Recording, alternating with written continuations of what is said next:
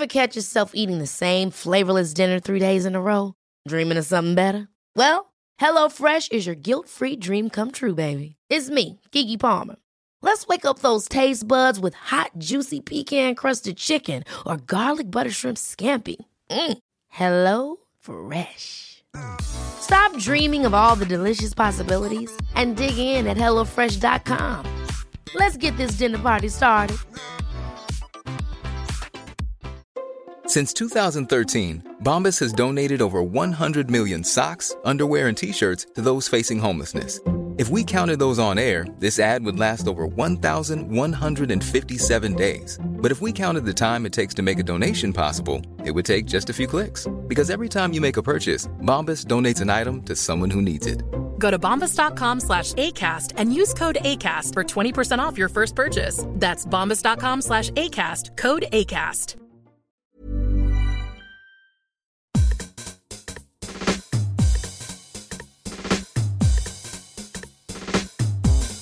This is Eat, Sleep, Work, Repeat, a weekly series of podcasts about happiness and work culture.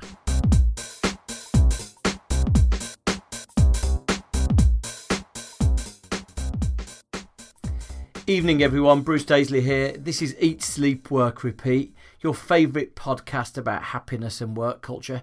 We've identified the nine causes of unhappiness at work and we're setting out to solve them. I haven't, but that's what all good ads say. I should do that, shouldn't I? I should say, I've found the nine causes of unhappiness.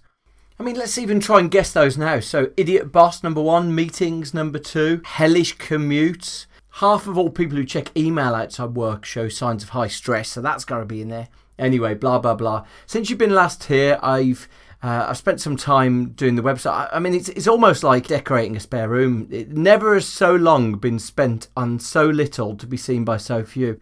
But anyway, the website now has got all of the episodes on there and you can sign up to our mailing list. So if you've got a pressing need to, to receive more email, I'm the man. Here's the things that you can do that uh, you probably won't get round to, but you could rate and review us on the Apple Podcast Store. You could follow us on Twitter and you search for Eat, Sleep, Work, Repeat. I do actually tweet out some articles and things I've enjoyed there. And you can listen to all the episodes on iTunes, on various podcast players. Anyway, after today, the next two episodes are specials, and they're both inspirations about changing some aspect of your working life. So, the first one is about changing your career. I've spoken to someone who quit his job right at the top of the record industry to set up a restaurant, and then I've spoken to someone who quit his job as a trainer to write TV comedy, and he's written the best comedy of the last five years. There's someone who's helping people return to work after a break. The episode after that is I mean, if I wanted to call it something clickbaity, that is Honey, I Hacked My Job. And that's people who've made small changes in their working lives to improve what work looks like. Some of them inspired by what they heard here, some of them just taking their own initiative and thinking about how to reinvent their work. Let's go on to today's episode. Today's guest is someone whose CV is so amazing you can't help but be dazzled by it. Tony Schwartz is an author, a speaker, he's a journalist. He's written books that have sat right at the very top of the US bestsellers list. I'm talking to Tony today about his book, The Way We're Working Isn't Working.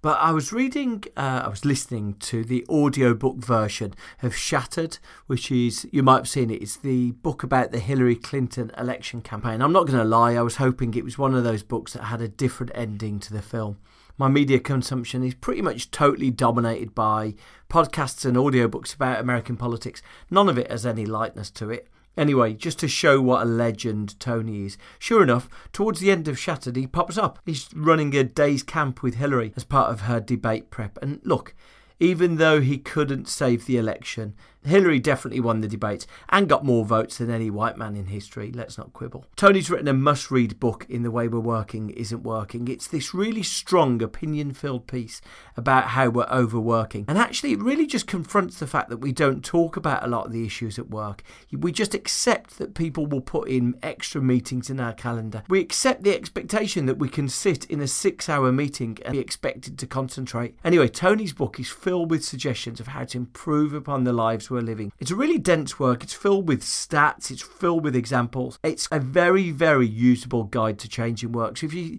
if you see reinventing culture starting with the individual, then this is a really interesting thought piece. There's a lot of themes in there that we can use to re- improve our response to the pressures on us. Let's get into the chat I had with Tony. I kicked off looking for a label. So many people have said how this book has changed their life, but is it opinion? Is it self help? How would he even describe it? I spoke to him on Skype. I don't know what label to give uh, the way we're working isn't working. It's partly polemic, it's partly self help, it's partly a look at the kinds of things that organizations are doing, the ones where we've worked. Our work at the Energy Project is a more integrated approach at this stage. We started by simply training individuals to better manage their own energy, physically, emotionally, mentally, and spiritually, to influence the way they feel regardless of what's going on around them. I don't believe that it is the sole responsibility of an individual to make work a place they want to go and meaningful but I do believe that it's a shared responsibility between organizations and individuals. You, you need some kind of value exchange that makes it worthwhile to both sides. I think that's really historically, obviously, it hasn't favored individuals, it's favored organizations or companies, but it's even worse now because the level of intensity is so great that even in a organization with good intentions, the exhaustion that people are feeling tends to be very, very high. One of the things that I particularly found of value in the way we're working isn't working is there's several concepts where I think anyone reading them would think, right, I know how I could take action on that. The, the one that I was interested in especially was the idea that, that our energy and our work pulses. There's times where our energy sags and there's time where our energy is at its peak. We need to sort of adapt around those. And the shift away from the focus on the amount of hours we're working, but maximizing the times that we're, we're feeling full of energy. How do you feel people you've shared that with have adapted to it? Well, I think it's actually life changing. It's an insight that when people have it and they instinctively know it's true, I mean, everybody knows if you put money in a bank and you start withdrawing it continuously, eventually you're going to go bankrupt. And it's no different with your own energy. The problem is that we've patterned ourselves, we've patterned our work lives and been encouraged to do so by the organizations we work for after our technology. And, you know, machines operate at very high speeds and computers particularly continuously for long periods of time. But human beings are designed to pulse the word you used and that we use, between spending energy and renewing energy. If you think about it, it's grounded in our own physiology, meaning we're meant to breathe in and breathe out. You don't live very long if you do one or the other and not both. Your brain is meant to wave between high frequency electrical activity and low frequency electrical activity. High frequency so that you're more alert, low frequency so you can sleep. Once again, you need both. The heart rate is supposed to rise and fall depending on the demand you place on it. If you have heart rate flexibility, that's a very, very healthy function in your body. So we are designed to operate in cycles, but we live very linear lives push, push, push till we drop. It just doesn't make sense. I saw something where you were talking about the idea of a, a, sort of a campaign of take back your lunch. And what I love about that is it's just a tiny change to improve people's lives. Just talk me through the idea of take back your lunch. You know, almost everyone now either eats lunch at their desks, doesn't eat lunch at all. It's just part of the sense that we have to keep going or we'll you know we'll fall ever further behind I don't know that lunch is a, a right that should appear in every important document that's ever written or been written, but it does instinctively seem like we know we have to eat. Eating's not just a form of recovery through glucose, but it's also an opportunity to disconnect and disengage from whatever the activity is you've been doing. And we lost that. So we launched the campaign Take Back Your Lunch as a way of ennobling the idea of of getting away from your desk for lunch because we know that there's too little renewal for most people going on all day long. Most people understand that they have to eat. So why not do it in a way that actually refuels you as opposed to uh, something that you just barely pay attention to and at your desk? Also, if you eat lunch away from your desk, you get the additional benefit of the fact that you don't get junk in your computer. it's for hygiene as much as anything else. If there's a hygiene effect. right.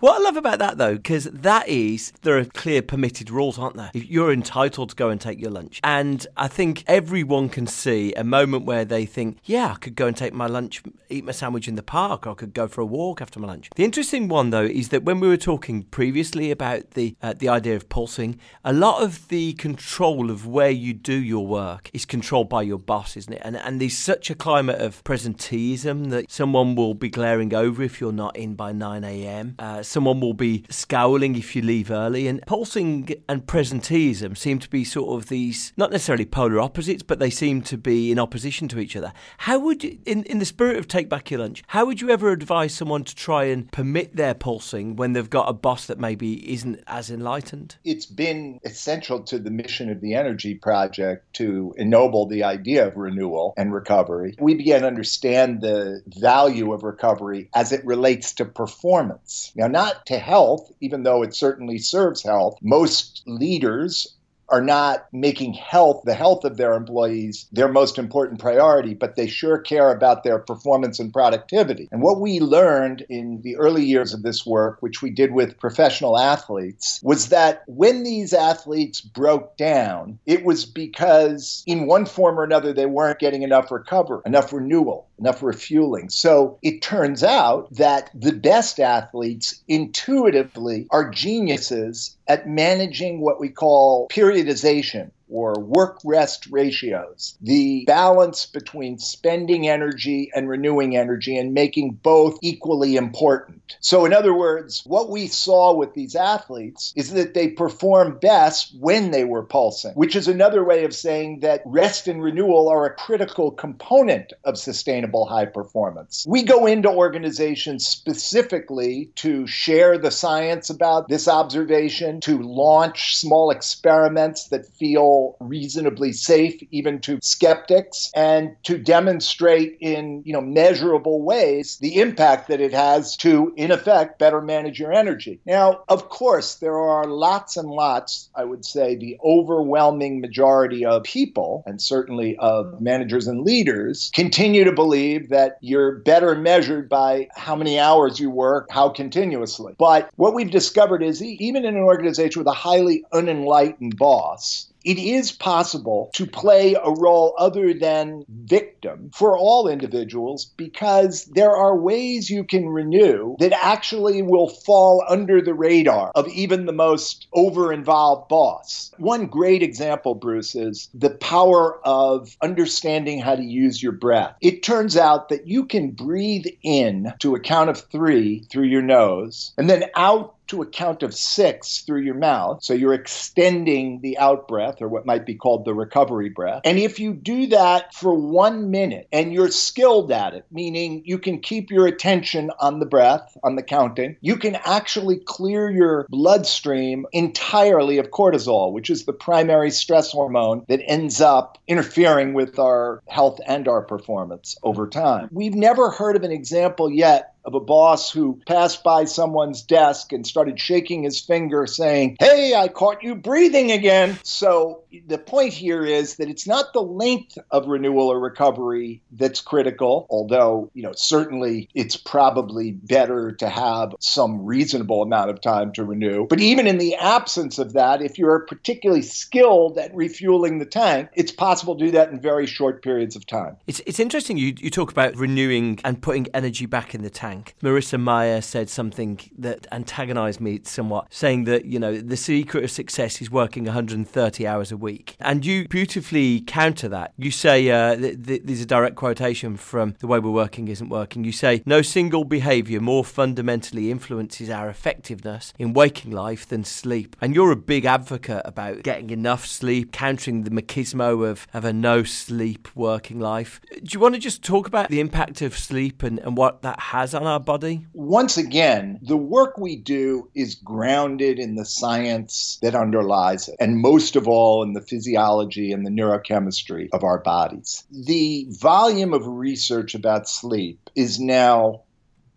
overwhelming, enormous. And it is very clear, for example, based on studies done where they put people into you know World War II bunkers with no natural light, no clocks, and tell them to sleep as much as they want, and find that consistently they sleep at least seven to eight hours out of every 24, most of it during the night, a little bit of it during the day. But 97 point, I should say 95% of all human beings based on this research require at least seven to eight hours of sleep to be fully rested. And 2.5% require more than eight hours. I happen to be in that category. Same. That means 2.5% don't need seven hours of sleep to feel fully rested. Well, that's one out of of out of every 97 or 98 people. The vast majority of us sleeping less than 7 hours a night and most of us do are sleep deprived. The impact of being sleep deprived, again, the research is so incredible. Some of it done with pilots on long haul flights, some of it done with athletes, giving them opportunities to sleep more and then measuring differences in their performance. The evidence is so clear, or doctors uh, working, I should say, residents interns working, you know, really long hours and what the negative impact is on their performance of doing that. It's very, very clear that performance breaks down in every way when we don't get enough sleep. And we continue to subscribe, even though this is this knowledge, which was sort of novel when we first began talking about it 15 years ago, now it's quite widely circulated, this understanding. Nonetheless, most of us continue to believe that one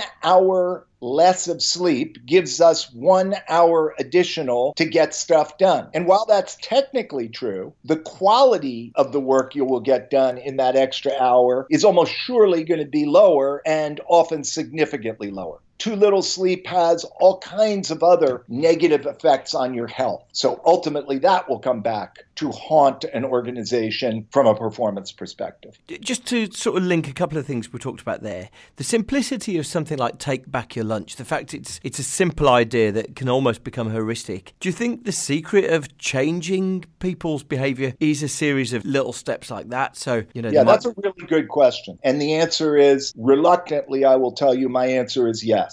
That what we've learned over the years, we just did this work for the 12 senior le- leaders in one of the highest performing companies in the world. And these were smart, sophisticated, self aware people. And at the end of the two days that we spent with them, when I asked them about their biggest takeaways, hoping and expecting that they would be deep and thoughtful. To a person, almost every one of them answered the actionability of what you've just taught me. You've given me a way. I already knew this stuff. Almost everybody tells us, yeah, I, I knew that. But I had no capacity, no ability to put it into practice. And you have broken it down into small pieces and given a framework for putting new behaviors into place that makes it seem seem possible. Now, that's, they're saying to me right after they've gone through the work. We know that it's possible because, of course, we've been doing it with people for 15 years. I guess the, the, one of the things that you, you go through is is how people can increasingly structure their work. And in that crazy hectic world, you've got a clear idea of, of the role that leaders are meant to have, it seems. You sort of talk about leaders being chief energy officer. Do you want to just explain what you mean by that? Yeah, so you you have the title if you're the head of a company, uh, usually of uh, chief executive officer, of CEO. But the more fundamental role you play is indeed to be a chief energy officer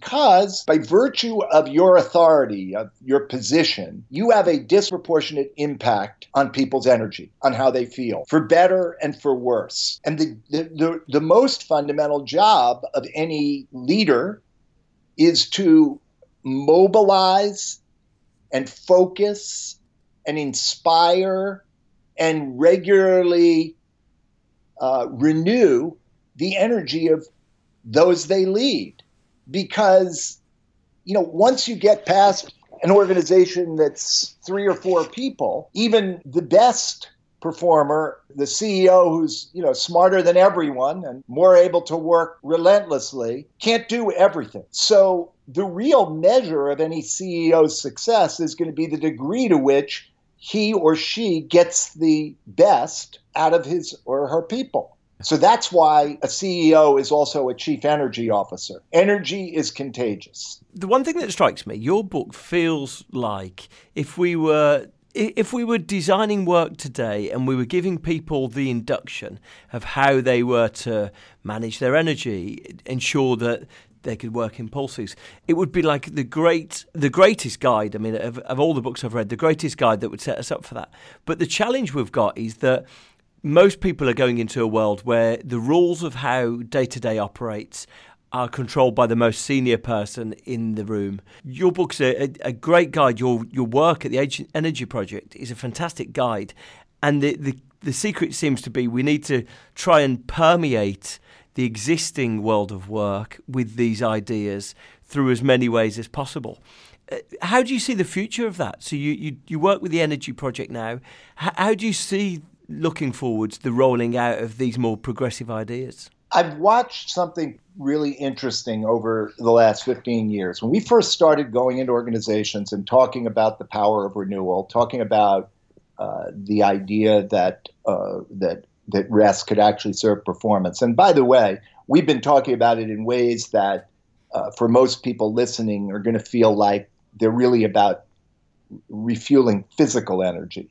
But as you know, we we talk about energy in four dimensions. Physical, yes, that's the quantity of your energy, but also emotional, that's the quality of your energy, mental, that's the focus of your energy, and spiritual, that's the purpose to which you put your energy. And each of those four reservoirs feed into an overall or rise up to an overall feeling that is either serving you well or not serving you well when it comes to performance. But when we first began to try to share those ideas, we could barely get a meeting. And, you know, we started with a few Silicon Valley companies because they had younger leaders and they were more willing to experiment. But it was it was tough going. And then the recession, uh, the big recession of 2008, 9, maybe even in 2010 happened. And as we came out of that recession, and companies had been cut back, and people were working, you know, two jobs but being paid for one, and this exhaustion and overall depletion began to be a visible issue. Or we would go, I would then get CEOs and senior leaders who would say to me, Yeah, you know, the stuff you're talking about does make sense. I see people in my organization struggling. And our business grew, and these ideas got more currency. In the last six months, and I literally mean this, Bruce, in the last six months, I've seen another sea change. In this period of time, I now spend a good percentage of my time talking to CEOs. When I do, almost invariably now, the CEO will say, Yeah, yeah, I mean, our organization's in all kinds of uh, trouble around these issues you're describing, but let me tell you something. I'm in trouble. I'm not okay. I can't do it anymore. And that's actually the most favorable outcome we could have hoped for because it's, it's not good for those individuals, but it's given them uh, a route to empathy and a burning platform. I'm falling apart. Please help me. I got off the phone with the CEO this morning, and it's the third time in the last four or five conversations I've had where we're about to do work for an organization where the CEO has said, I want you to work with me first. And some form of, I'm a terrible role model for what you're talking about right now. So there's no point in trying to bring this to the rest of the organization till I get my own act together. That's heartening. My belief is that change only happens when there is a burning platform, when people feel it's more painful not to change than it is to change. When you get to that moment, then you've really got a shot. And look, this is to me the bright side of a world in which there's this frightening, even terrifying move to authoritarianism and fascism among our leaders. The light I continue to hold is that the pain these folks create will be so great that it will fire the, up the resistance. And it's the same thing when it comes to managing your own life. You can go numb to it. You can you can be the proverbial boiling frog in a pot of hot water who doesn't notice. There comes a moment where the pain is so great it's impossible not to notice. We're there.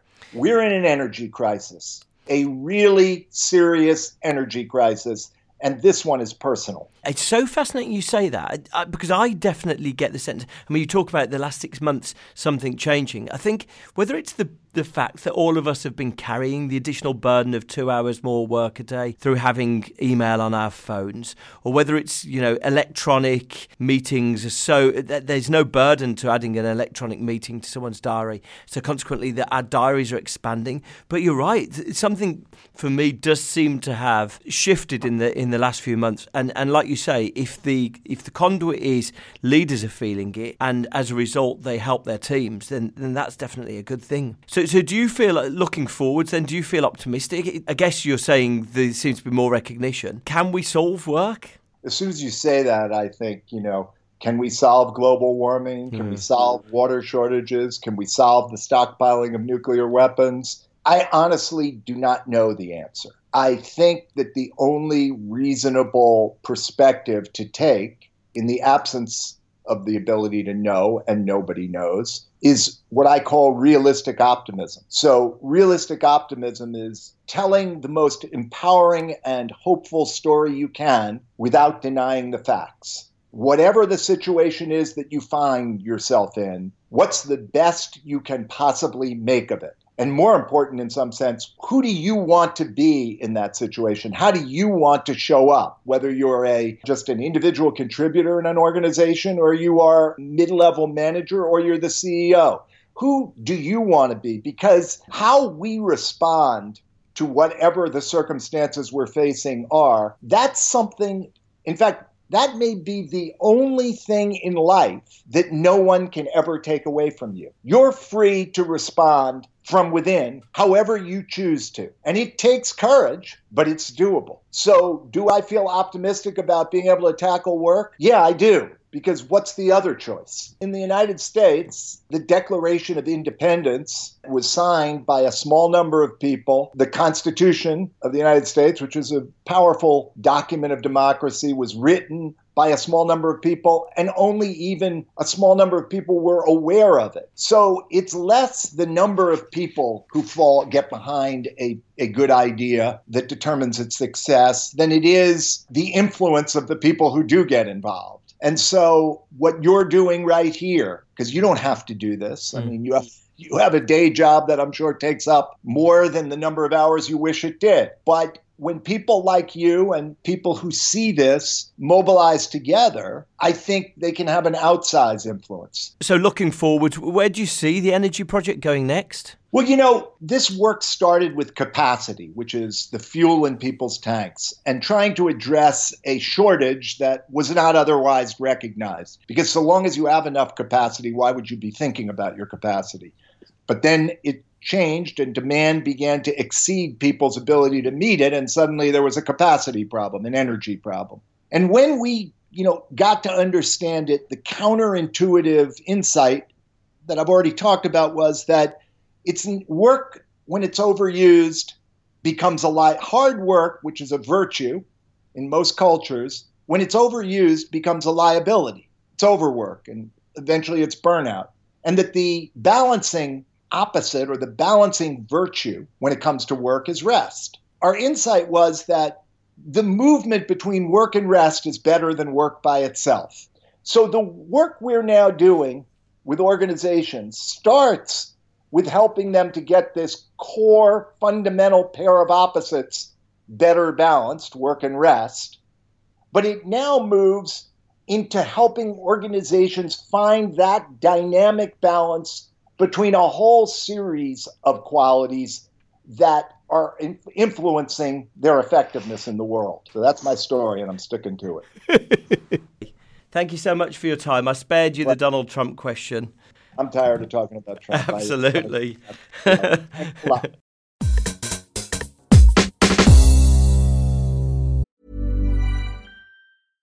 This is Paige, the co-host of Giggly Squad, and I want to tell you about a company that I've been loving, Olive and June. Olive and June gives you everything that you need for a salon quality manicure in one box. And if you break it down, it really comes out to $2 a manicure, which is absolutely insane. It's also so easy to get salon worthy nails at home with Olive and June. The difference between how your nails used to look when you did them yourself and now with the Mani system is a complete game changer. The best thing about Olive and June too is it's a quick dry, dries in about one minute, lasts for five days, and full coverage in up to one to two coats. Visit oliveandjune.com slash perfect Mani 20 for 20% off your first system. That's oliveandjune.com slash perfect Mani 20 for 20% off your first system. Hold up. What was that? Boring. No flavor. That was as bad as those leftovers you ate all week. Keke Palmer here, and it's time to say hello to something fresh and guilt-free. Hello Fresh. Jazz up dinner with pecan-crusted chicken or garlic butter shrimp scampi. Now that's music to my mouth. Hello Fresh. Let's get this dinner party started. Discover all the delicious possibilities at hellofresh.com.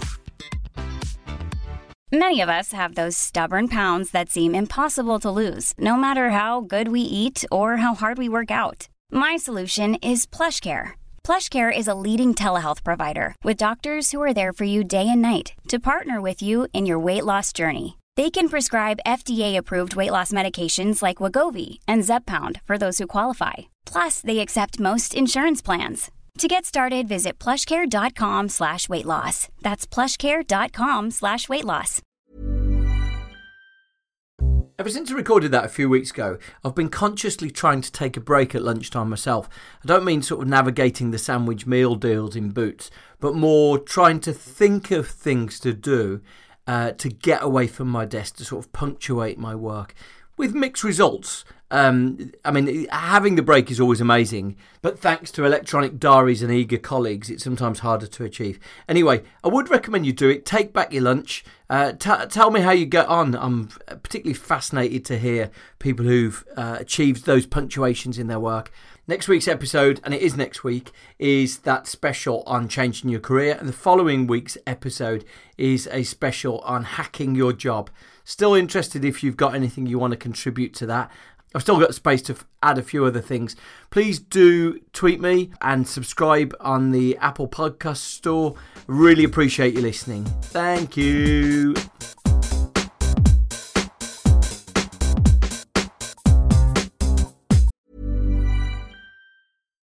Hi, I'm Daniel, founder of Pretty Litter. Cats and cat owners deserve better than any old fashioned litter. That's why I teamed up with scientists and veterinarians to create Pretty Litter. Its innovative crystal formula has superior odor control and weighs up to 80% less than clay litter. Pretty Litter even monitors health by changing colors to help detect early signs of potential illness. It's the world's smartest kitty litter. Go to prettylitter.com and use code ACAST for 20% off your first order and a free cat toy. Terms and conditions apply. See site for details. Hold up. What was that? Boring. No flavor. That was as bad as those leftovers you ate all week. Keke Palmer here, and it's time to say hello to something fresh and guilt-free. Hello Fresh. Jazz up dinner with pecan-crusted chicken or garlic butter shrimp scampi. Now that's music to my mouth. Hello Fresh. Let's get this dinner party started. Discover all the delicious possibilities at hellofresh.com. Even when we're on a budget, we still deserve nice things. Quince is a place to scoop up stunning high-end goods for 50 to 80% less than similar brands.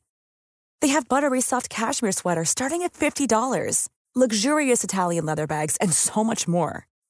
Plus, Quince only works with factories that use safe, ethical, and responsible manufacturing. Get the high-end goods you'll love without the high price tag with Quince. Go to quince.com/style for free shipping and 365-day returns.